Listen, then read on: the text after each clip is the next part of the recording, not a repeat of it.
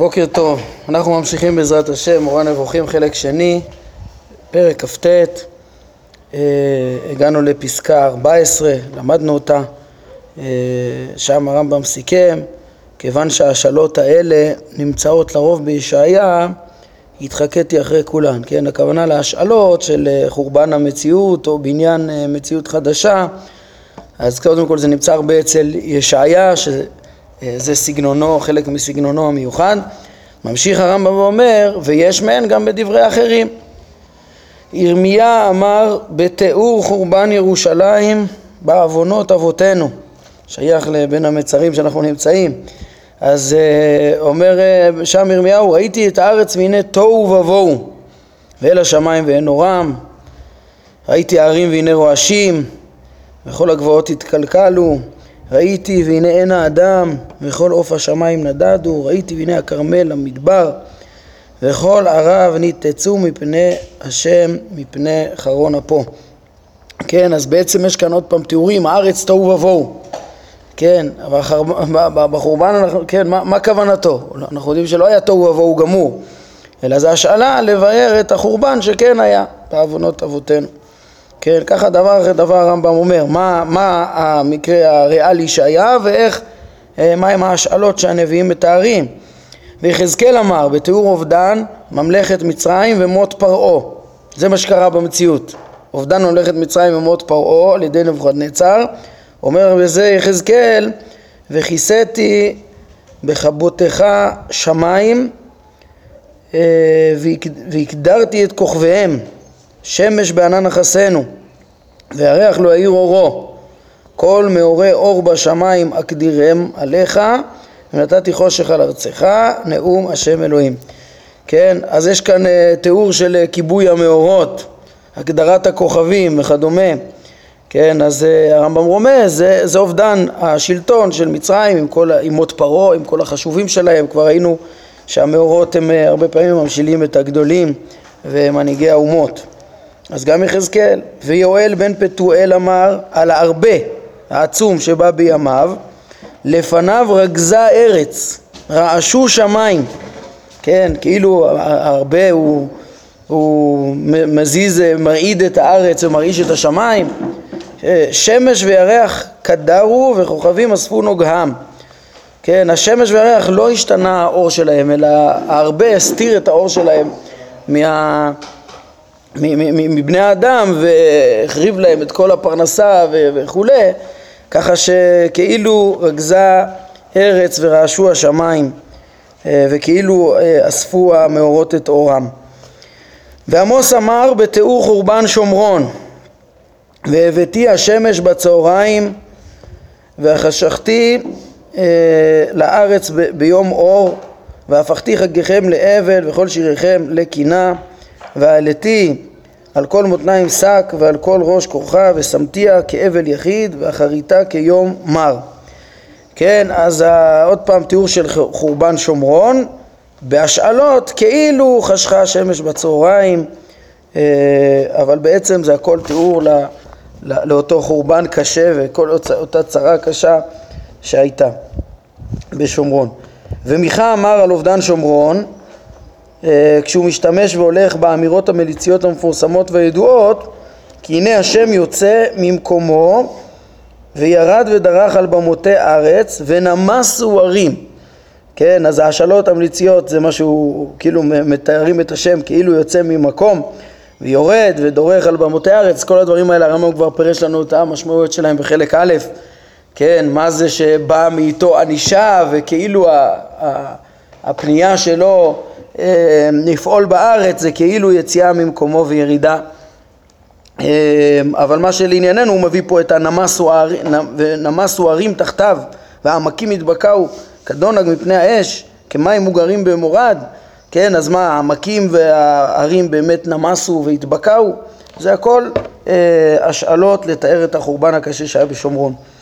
וחגי אמר על נפילת מלכות פרס ומדי עוד אחת מעט היא, ואני מרעיש את השמיים ואת הארץ ואת הים ואת החורבה, אה, וירשתי את כל הגויים. כן, עוד פעם, מה מדובר? נפילת מלכות פרס ומדי. ולא אה, הרעשת השמיים והארץ והים והחורבה, לא שינוי כל אה, החוקיות והמבנה של הקוסמוס. כן, אז תראו איך הוא עבר כבר פה על סדר הנביאים, וישעיהו, ירמיהו, יחזקאל, יואל, עמוס, מיכה, חגי, עכשיו הרמב"ם ממשיך כבר לכתובים, פסוקים בתהילים, ובפשיטה של יואב על ארם, כאשר החל לתאר את חולשת האומה ורפיונה מלפנים ושהם היו מנוצחים ומובסים ושהתיר בתפילה להצילה מטה אמר, אומר משורר תהילים, אלוהים זנחתנו, פרצתנו, ענפת, תשובב לנו כן, הוא מתאר כמה, כמה נפרצנו, כמה סבלנו, עכשיו הוא מתפלל, תשובב לנו. הרעשת ארץ, כן, כל הצרה ש...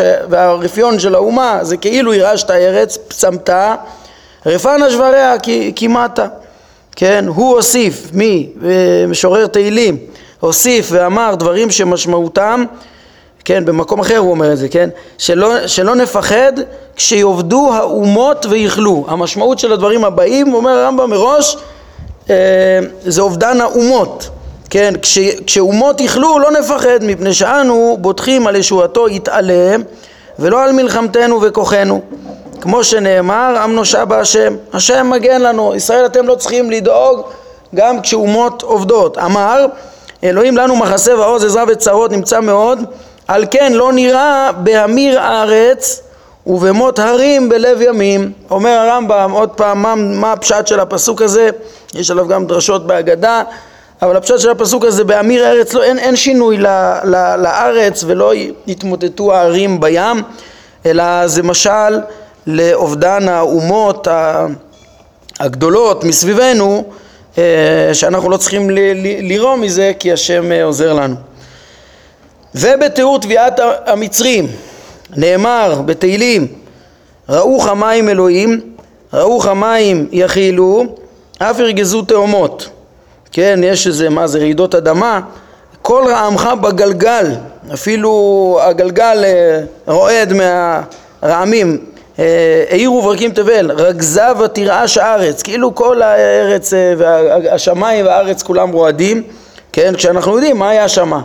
תביעת המצרים זה באמת אובדן המעצמה הגדולה ביותר בעולם, אז זה מתואר בכאלה תיאורים באותן מליצות אה, אה, שמתואר, כן, או בחבקוק הוא מביא פה גם תיאורים לקריאת ים סוף, אבינהרים חרה השם אם בנערים אפיך אם בים עברתך כי תרכב על סוסיך מרכבותיך ישועה.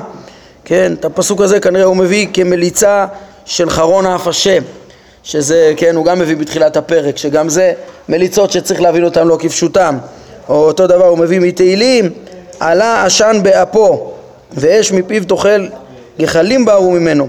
כל הדברים האלה כאילו אה, כעשן יוצא מהפה, כן, להבדיל מהמשל הגשמי אצל אדם, כשהוא כועס יכול לצאת רוח וכעס ו- ו- וכדומה. אז אה, זה השאלות ש... נאמרו בעצם מה שקרה זה הכוונה להראות שהשם העניש מפלה גמורה את uh, המעצמה הגדולה של uh, מצרים ב- ב- שם ב- בהטבעתם בים סוף.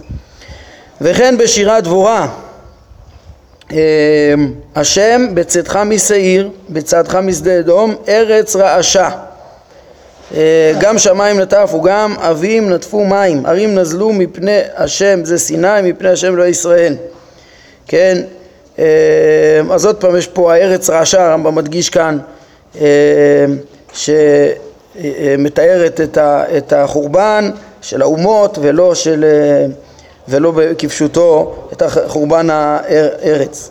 אומר הרמב"ם דבר זה נפוץ ועל מה שלא הזכרתי תקיש ומה שהזכרתי. הביא לנו דוגמאות, איך הוא אומר, התחקתי אחרי כולן בישעיה ועוד רבים אצל שאר הנביאים ובתנ"ך כולו.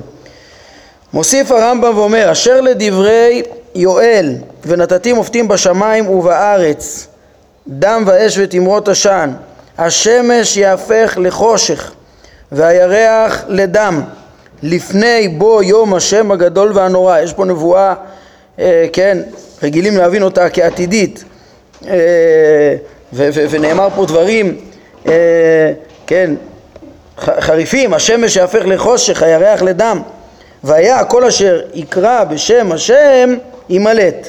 כי בהר ציון וירושלים תהיה פלטה כאשר אמר השם ובשרידים אשר השם קורא. אומר הרמב"ם, מה שיותר נראה לי במשמעות דברי יואל האלו על יום השם הגדול והנורא זה שהוא מתאר את אובדן סנחריב מול ירושלים.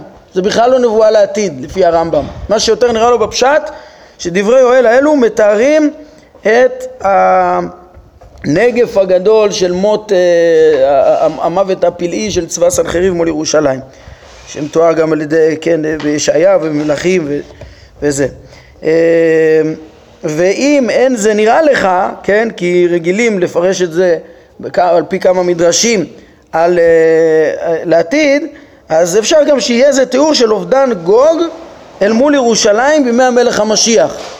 אף על פי שאין נזכר בפרשה הזאת אלא הטבח הרב, דליקת השרפות וליקוי המאורות.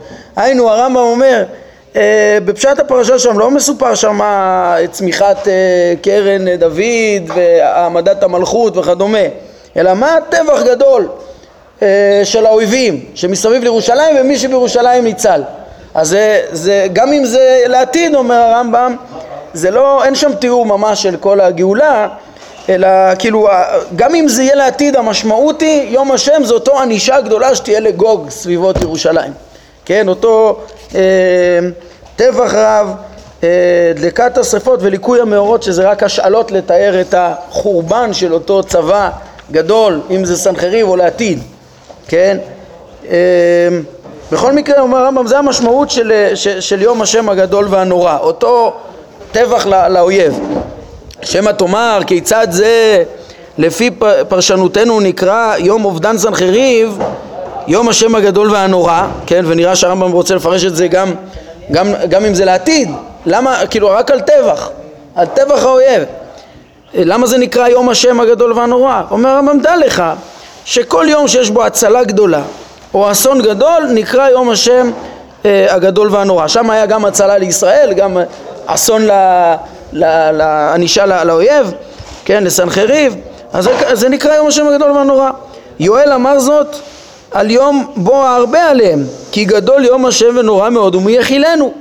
כן, אז, אז אה, יואל אומר את זה על הרבה, זאת אומרת זה יכול להיות על כל צרה, זה נקרא יום השם, יום השם גדול ונורא מאוד, ככה שזה לא חייב להיות איזה דווקא אה, יום של משפט מיוחד, אה, כמו שיש אה, מדרשים שפרשו את הפסוק הזה, אה, ויש רגילים להבין. רמב"ם אומר, פשוטו של מקרא, כמו שאמרנו, זה אה, אה, נכון להבין את זה ביחס לענישת האויב והצלת ישראל.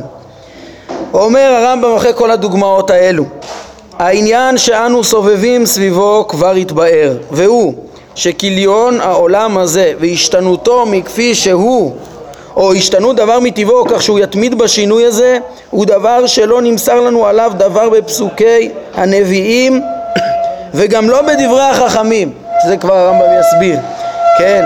מה שאנחנו רואים אחרי כל הדוגמאות האלה שאם היה לנו הווה אמינא שיש תיאורים שונים של, אה, של תיאורים אולי בעבר ו- ו- ו- או לעתיד שהמציאות תשתנה מטבעה אומר הרמב"ם אין דבר כזה את כל הפסוקים העיקריים והיותר משמעותיים שיכולים ללמד על דבר כזה הרמב"ם מבאר מתוך הקשרם שהם רק השאלות ומליצות וזה לא המשמעות שלהם כן אז אין דבר כזה כן וממילא אפשר להישאר במסקנה שהרמב"ם לימד בפרקים הקודמים על, על נצחיות העולם, מאותם פסוקים ומאמרי חז"ל שלימדו דווקא על נצחיות המציאות, כן?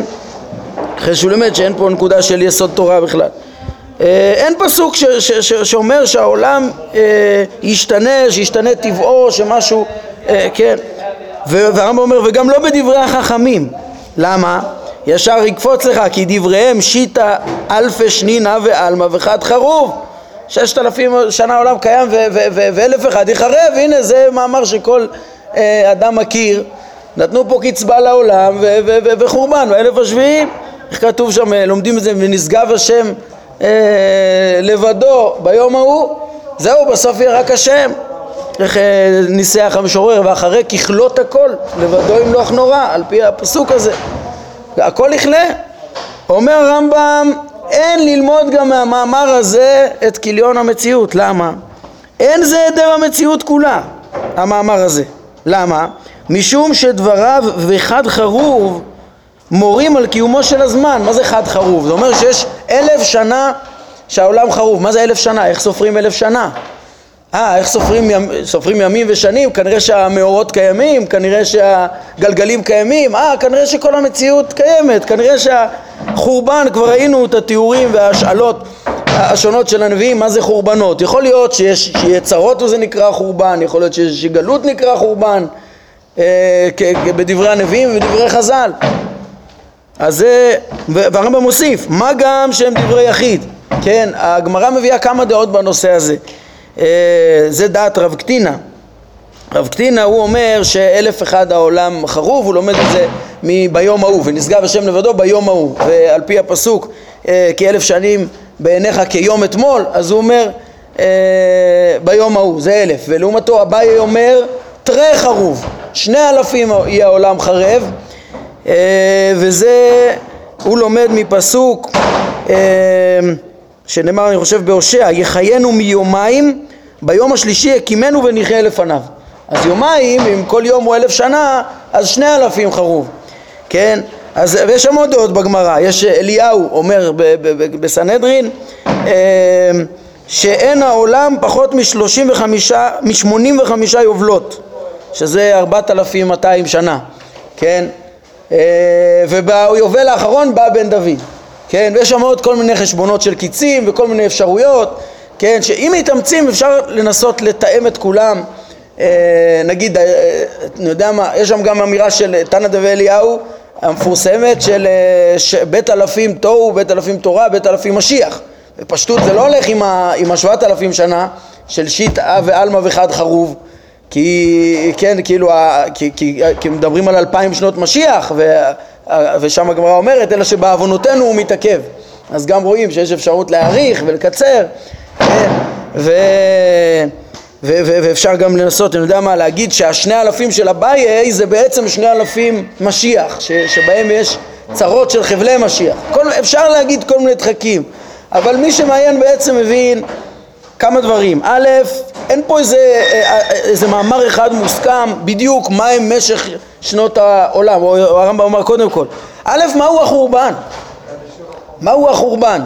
האם החורבן הוא גמור? הכרחי שלא, הכרחי שלא שהרי מדובר על אלף שנה. הכרחי שהוא לא גמור. מה הוא כן כולל? איך תדע איזה צרות, הכוונה שם בחור, בחורבן העולם. ראינו גם איך שצרות לישראל זה נקרא כאילו אבד האדם מן העולם.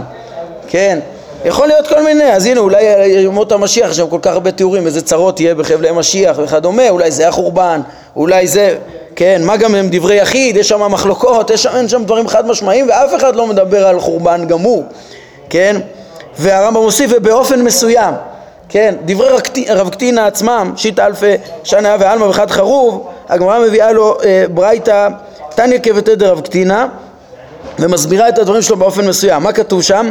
כשם שהשביעית משמטת אחת לשבע שנים, כך העולם משמט אלף שנים לשבעת אלפים שנה. כן, שנאמר, ונשגב השם אה, אה, לבדו ביום ההוא, ואומר מזמור שיהיו ליום השבת, יום שכולו שבת. יש כאילו כל, כל אלף שביעי איזה מין שמיטה כזאת, אבל משמע שזה משהו מחזורי בכלל, כן? כמו, כמו, כמו שאומרים, השביעית משמטת לאחד לזין שנים, ככה העולם משמט אה, אלף לשבעת אלפים שנה.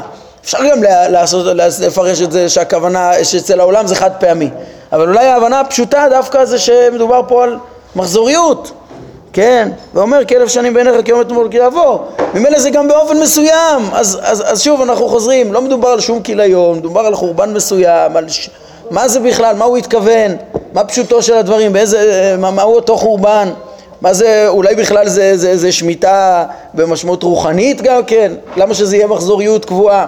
בקיצור, הדברים האלה אה, גם אם מעיינים בפשוטם, רחוקים מלהקשות על, על המסקנה שהרמב"ם מוציא אותם מפסוקים אה, אה, ודברים מפורשים על נצחיות המציאות, נצחיות השמיים, כיסא השם שאצל חכמים הוא נברא ונצחי, כי שכר לדור ודור, והנפשות ש, ש, שקיימות לנצח, או אפילו הגופות לפי מי שהולך עם פשטי המאמרים ואומרים שהשכר והעונש הוא נצחי עם הגוף, אז המציאות תתקיים לנצח, אומר הרמב"ם, ואין שום מאמר שאמור אה, להוציא מזה.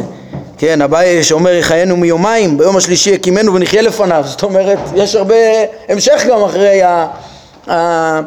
האלפיים של החורבן המסוים שיש, כן, אולי זה, זה תחייה, אולי אפשר לפרש את זה בכל מיני כיוונים, בכל מקרה הרמב"ם אומר כל המשמעויות האלה הולכות בעיקרון עם הכיוון של, ה, של נצחיות המציאות ו, ואפילו לא מקשות על התפיסה של הרמב"ם שהוא רוצה להגיד שחוקי המציאות כפי שהם יישארו יכולים להיות ניסים פה ושם, איך הוא אומר פה? אה, לא תהיה השתנות קבועה, שהדבר יתמיד בשינוי הזה. כן, ממשיך הרמב"ם ואומר, ואילו מה שאתה מוצא תמיד אצל כל החכמים, לעומת דברי, אותם דברי יחיד שקשה להבין ואותן מחלוקות שקשה להבין מה בדיוק כוונתם, לעומת זאת יש דברים מפורשים שאתה מוצא אותם בסוגיות ארוכות פעם אחר פעם בגמרא. מה שאתה מוצא תמיד אצל כל החכמים והוא יסוד שכל אחד מחכמי המשנה וחכמי תלמוד מביא ממנו, מביא ממנו ראייה, עוד פעם זה סתם עד סוגיות בצורה פשוטה, הוא הפסוק אין כל חדש תחת השמש שאומר קהלת כן, לעומת אותם דברים עמומים יש דברים ברורים. אין כל חדש תחת, תחת השמש. ושאין התחדשות בשום פנים ואופן. עד כדי כך שמי שהבין את שמיים חדשים וארץ חדשה כפי מה שחושבים מילולית שבאמת השם יברא איזה שמיים חדשים וארץ חדשה כן, אתם זוכרים, ראינו אתמול שהרמב"ם פירש את זה על האמונה החדשה, השמחה באמונה ש, שהתחדשו, ש, שכל ההקשר שמה, כן, ודרכו של ישעיהו בכלל לתאר את, ה, את המצב הפסיכולוגי וה, וה, וה, והשלמות של האדם אה, בתיאורים כאילו זה שמיים וארץ, כן? שמיים וארץ זה קיום, קיום של ממלכה, לא יבוא עוד שמשך. ראינו, אז שמיים חדשים וארץ חדשה הרמב"ם פירש, זה בעצם מציאות יציבה של האמונה בהשם והשמחה בזה, זה בעצם, ה... מי שקונה את זה, זה, זה הנצחיות הנפש שלו, כן? אבל מי שמבין את זה לא, שיהיה פה איזה בריאה של שמיים חדשים וארץ חדשה, אפילו הוא אמר, הרמב"ם מצטט פה מדרש, לפי הלשון, ככה זה נראה, הוא אומר, אף שמיים וארץ שעתידים להיברות כבר הן ברואים ועומדים, שנאמר השמיים החדשים והארץ החדשה אשר אני עושה עומדים לפניי נאום השם, הם כבר עומדים, אפילו מי שאמר שיש כאן איזה חידוש, הוא אומר אבל זה משהו שהשם מכין אותו מראש, כן, יעמדו לא נאמר אלא עומדים, והביא ראיה לדברים שלו מן הפסוק אין חדש אה, אה, אין כל חדש תחת השמש. זאת אומרת אפילו מי שיבין את אותו פסוק שמדבר על חידוש אז הוא מתאמץ להגיד אבל הרי כבר אבל זה משהו שכבר נאמר ואין כל חדש תחת השמש חייב להיות שזה נברא מראש. אפילו אם תגידו שיש פה איזה חידוש בשמיים ובארץ. ממשיך הרמב"ם ואומר אל תחשוב שזה דרך אגב אה, הרס"ג באמונות ודעות מאמר תשיעי פרק ו' הוא עושה גם כן בביאור מה זה השמיים החדשים והארץ החדשה שהזכיר ישעיהו ו, והוא מפרש שזה תיאור של אה, חידוש באמת שמיים וארץ אה, כדעת, כדעת המדרש הזה, הוא לא מביא את המדרש הזה אבל הוא, הוא, הוא סובר שזה כפשוטו, הוא אומר הרי העולם הבא צריך להיות אה, בגוף ונפש דעתו של רס"ג וצריך להיות במקום מסוים אז איפה יהיה, איפה יהיו הגוף, הגופות והנפשות האלו אה, הם יהיו אה, בשמיים חדשים וארץ חדשה. ככה רס"ג הבין את זה כפשוטו. כן, אבל הרמב"ם אומר הנה גם לפי ההבנה כפשוטו רואים שבעל המדרש אמר זה לא איזה חידוש זה משהו שהיה כי זה יסוד כל כך ברור שהחוקיות תמיד אה, אה, קיימת, כן, ואין דברים, אין, אין כל חדש תחת השמש. ממשיך הרמב"ם ואומר אל תחשוב שזה סותר מה שביארתי, כן, אני מבין שהכוונה אה, בעצם טוענים פה ש, ש, שהשמיים והארץ, אומרים חז"ל, השמיים והארץ שהתחדשו הם דברים שכבר עכשיו קיימים. אה, אבל הרמב"ם אמר שזה קניין של דעת השם, אמונה ושמחה שיתחדש. איך, איך הרמב"ם מסתדר עם זה שהשמיים והארץ החדשים, עם המדרש הזה שאומר שהם כבר עומדים, כן? זה לא סותר, אלא אפשר שכוונתו שהטבע המחייב באותו זמן את המצבים המובטחים האלה הוא נברא ועומד מששת ימי בראשית, זה נכון. היינו, מראש הבריאה נבראה כזאת, האדם נברא בצורה כזאת, שגם אם יחטא וגם אם זה, בסוף המין האנושי יתוקן, בסוף תרבה הדעת, המציאות היא בנויה כזאת שהיא תגיע לשלמות שלה, כן? וידעו את השם, ויתענגו, וית... ו... ו... ו... ויגיעו לתכלית הזאת של השמיים והארץ החדשים, של ה, אה, ויחד עם עמידת אה, זרעכם ושמכם, עם, ה, עם המד, התיקון, כן, יש אה, אפילו מקומות ש, ש, שהראשונים מביאים בשם אריסטו את הדבר הזה, שאפילו לאריסטו היה ברור שלאט לאט תרבה הדעת והמציאות חייבת להיות בשלמותה כן, אז זאת אומרת, זה, זה מונח בטבע המציאות להגיע ל, ל, לשלמותה, ככה שאפילו לפי הפירוש של הרמב"ם, ששמיים וחדשים זה מצב uh, תודעתי ושלמות של שתמלא ארץ דעת השם, זה משהו שאפשר לומר שהוא נברא מאז, היינו הטבע, כמו שלמדנו על ערבות, שבו נפשות צדיקים uh, ונפשות שעתידות להיברות וכולי, שהכל, הכוונה, נובע, מהכוחות האלה ישפעו והם יגיעו לשלמותם. אה, מתוך כל השאיפה של הבריאה כולה להידמות לבוראה ולהשתלם, שהרמב"ם מדבר עליה בכמה אה, מקומות. אה, פה הם פירשו את זה נראה לי אחרת, מה זה, מה הרמב"ם אומר, אל, ת, אל תחשוב ש, שזה סותר את מה שביארתי, אבל נראה לי שמה שאני אמרתי זה הפירוש הנכון. ממשיך הרמב"ם ואומר, מה ש... כן, אמרתי שלא ישתנה דבר מטבעו כך שהוא יתמיד בשינוי הזה. כן, הוא מצטט את לשונו מפסקה 26. בפסקה 26 הוא אומר, אנחנו התברר שאין לנו שום עדות של שום כתוב שהמציאות תשתנה מטבעה כך שהשינוי יתמיד. למה הוא סייג את דבריו שלא יהיה שינוי מתמיד? כי שינוי רגעי, ניסי, חד פעמי, מקומי, כן יש, כן? אז הוא אומר, זה מה שאמרתי, שלא ישתנה דבר מטבעו כך שהוא יתמיד בשינוי הזה רק כהישמרות מן הניסים, כן? כאילו לדייק, ו... כי, כי ניסים כן אפשרי שיהיה. עוד פעם אני מפרש פה את הדברים לא כמו שהם מפרשים בפירוש פה, הם רוצים להגיד שכהישמרות מן הניסים זה שלא תחשוב ש... תדעו לכם, יש, יש טבע קבוע כדי שלא תחשוב שאין טבע בכלל, יש ניסים והכל רק לפי החפץ. אולי זה דבר נכון, אבל לא נראה לי שזה הכוונה פה של הרמב"ם. הרמב"ם רוצה לומר שהוא סייג את דבריו כי הוא, כדי להודות שיש דבר כזה ניסים, יש שינויים, אבל אין שינוי קבוע, כי ניסים זה תמיד דבר ש, שלרגע משתנה וחוזר לכפי שהוא. כי אף על פי שהמטה נהפך לנחש והמים נהפכו לדם והיד הטהורה הנכבדת של משה רבנו נהפכה לבנה כן, פה הרב קפח מאיר שהרמב"ם הולך כמו רס"ג שאומר שמשה לא קיבל צרעת אלא היד הייתה לבנה כצרעת, אבל זה לא צרעת, אז הרמב"ם מדייק, הרב קפח מאיר כאן, אה, נהפכה לבנה אה, מבלי שהייתה סיבה טבעית שגרמה לכך, נכון שהיה פה שינוי טבע בכל הניסים האלה, אבל הרי הדברים האלה והדומה להם לא נמשכו ולא הפכו לטבע אחר, אלא כמו שאמרו החכמים זה על עולם כמנהגו הולך כן, כל הניסים זה יסוד מוסד בניסים, הרמב"ם מעריך בו במאמר תחיית המתים, מה שהופך דבר לנס ומגדיר אותו זה זה, זה, זה שהוא שינוי לרגע, לשעתו וחוזר לאיתנו.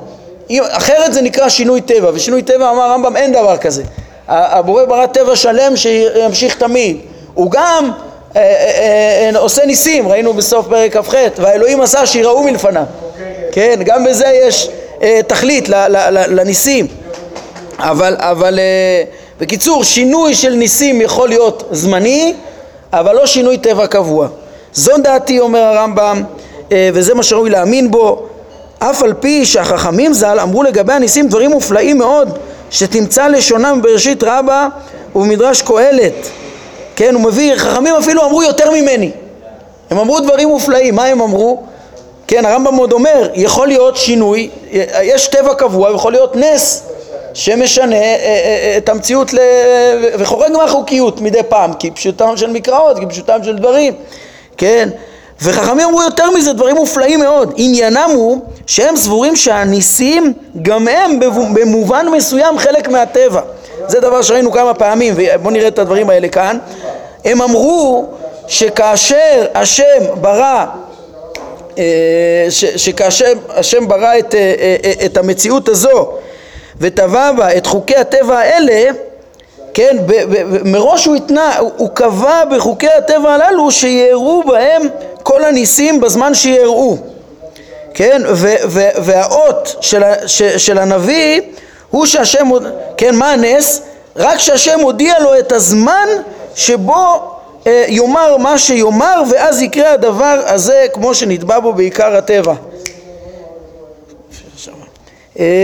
כן, בעצם, תראו איזה, הוא, הוא אומר יש כאן דברים יותר קיצוניים ממה שהרמב"ם אומר. הרמב"ם אומר שיש טבע קבוע ומדי פעם יכולים להיות ניסים.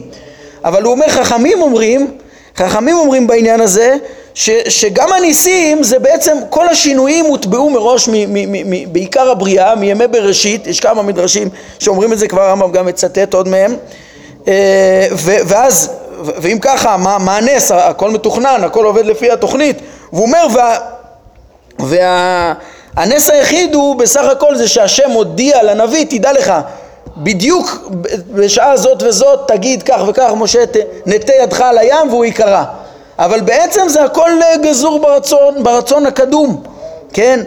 אומר הרמב"ם, אם הדבר הוא כמו שתראה, הרי הוא מורה על גדלותו של האומר.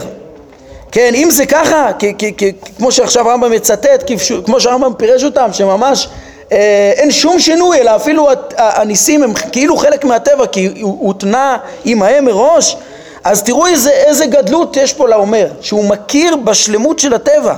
כן, וש, זה, למה? שקשה מאוד בעיניו שישתנה טבע אחרי מעשה בראשית או שיתחדש חפץ אחר לאחר שיתייצב כפי שהוא.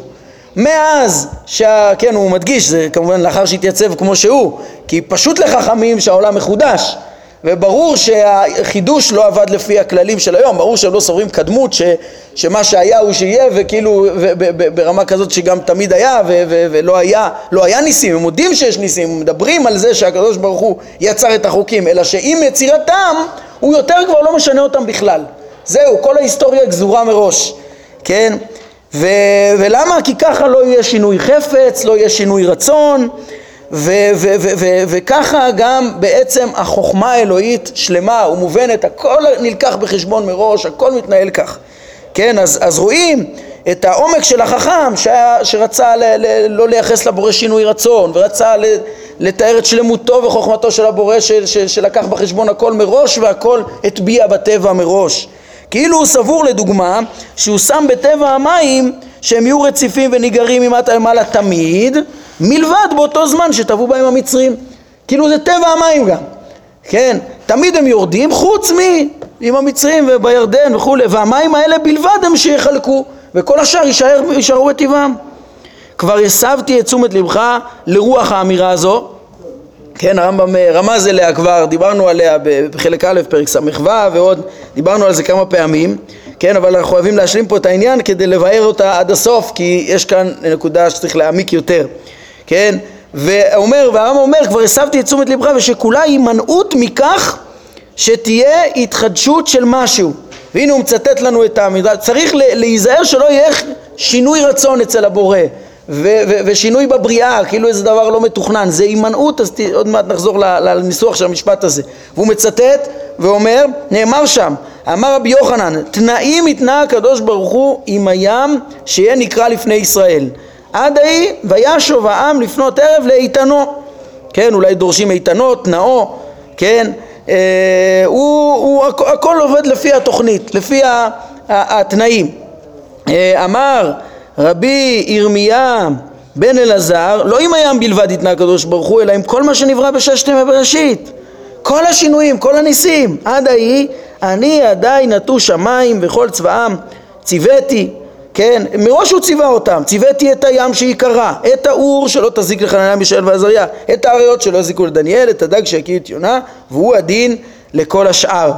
כן, וכן הדברים האלה הרמב"ם מביא גם בפירוש שלו באבות, בפרק עשרה מאמרות, על עשרה דברים שנבראו בערב שבת, איך שכל הדברים האלה חכמים רוצים לתאם ולהגיד אין כאן דבר שהשם אה, אה, השם לא השתנה, שרצונו לא השתנה, אין פה משהו שהוא לא לקח בחשבון אבל חייבים לציין פה דבר שכבר אמרנו, כן? הרמב"ם לוקח, מביא את הדברים האלה בקיצוניותם, כן?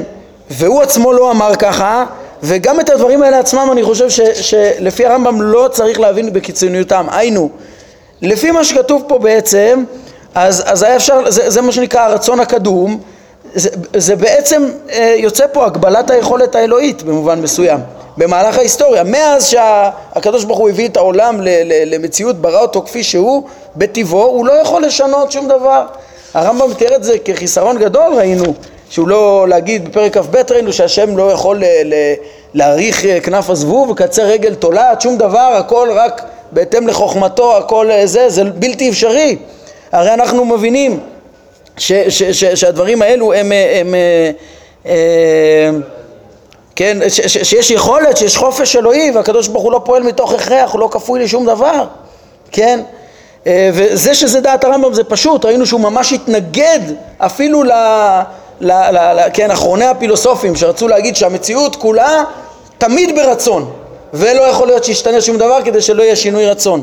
הוא אמר זה לא נכון, זה לא נכון, הם, הם בעצם סוברים אה, כן אה, אריסטו, אז פה מדובר על אה, חידוש, השם חידש את זה, נו אז מה, חידש את זה ואין, ואין יכולת ל, ל, לשנות והכל רק לפי התוכניות, אלא, כן, שהרמב"ם רק מדגיש בו צד אחד פה בכל הדברים האלה.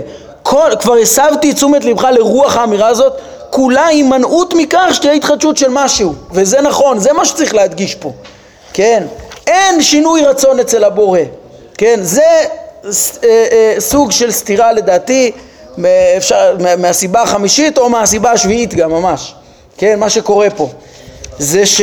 ש, ש היינו, הרמב"ם מציג פה צד אחד ש, שמבהיר בצורה בהירה שאין שינוי רצון אצל הבורא ושאין דבר שלא נלקח בחשבון. וזה גם רוח האמירה הזאת כולה, להדגיש את זה. הוא אמר שגם אצל דברי חכמים יש סתירות מהסוג החמישי והשביעי. כן, להדגיש שאין שינוי רצון, אז הכל נלקח מראש, הכל הותנה מראש, הכל נברא מראש, כל הניסים, ויש, והכל מתאים לחוכמתו בעצם, לחוכמתו של הבורא. אבל זה צד אחד, וצריך להשלים ולהוסיף ולבאר את מה שהרמב"ם מבאר במקומות אחרים, שאסור גם להגביל את היכולת, כן, ואת החופש האלוהי, כן, ואסור להגיד שעכשיו הוא כפוי לתוכנית הזאת, דיברנו על זה בפרק כ"ב, קראנו לזה הרצון הקדום, החופשי גם, צריך להיות.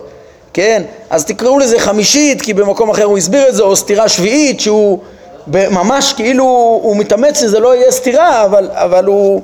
אה, כן, אבל, אבל יש בו מסרים שצריך להעביר אותם בצורה חדה, אז פעם אחת הוא מעביר את, ה, את הדברים האלה ככה שלא תחשוב שה, שהניסים הם שינוי רצון, שכל אחד יבין את זה כי אין שינוי רצון, במקור אחר גם הוא ידגיש את החופש. כן, תראו גם בסיכום שלו, ברור, בכל מקרה כאן הוא כאילו אמר את זה כדברים מופלאים שאמרו יותר ממנו.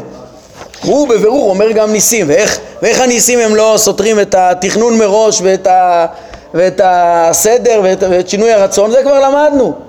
למדנו איך שזה לא שינוי רצון, ו, ולמדנו גם, כן, גם, אה, כן, כי, כי, כי, כי הוא נפעלים איתו דברים שונים בלי שהוא ישתנה, כן, אי אפשר להבין את העצמות האלוהית הנבדלת בדרך פעולתו, וגם למדנו ש...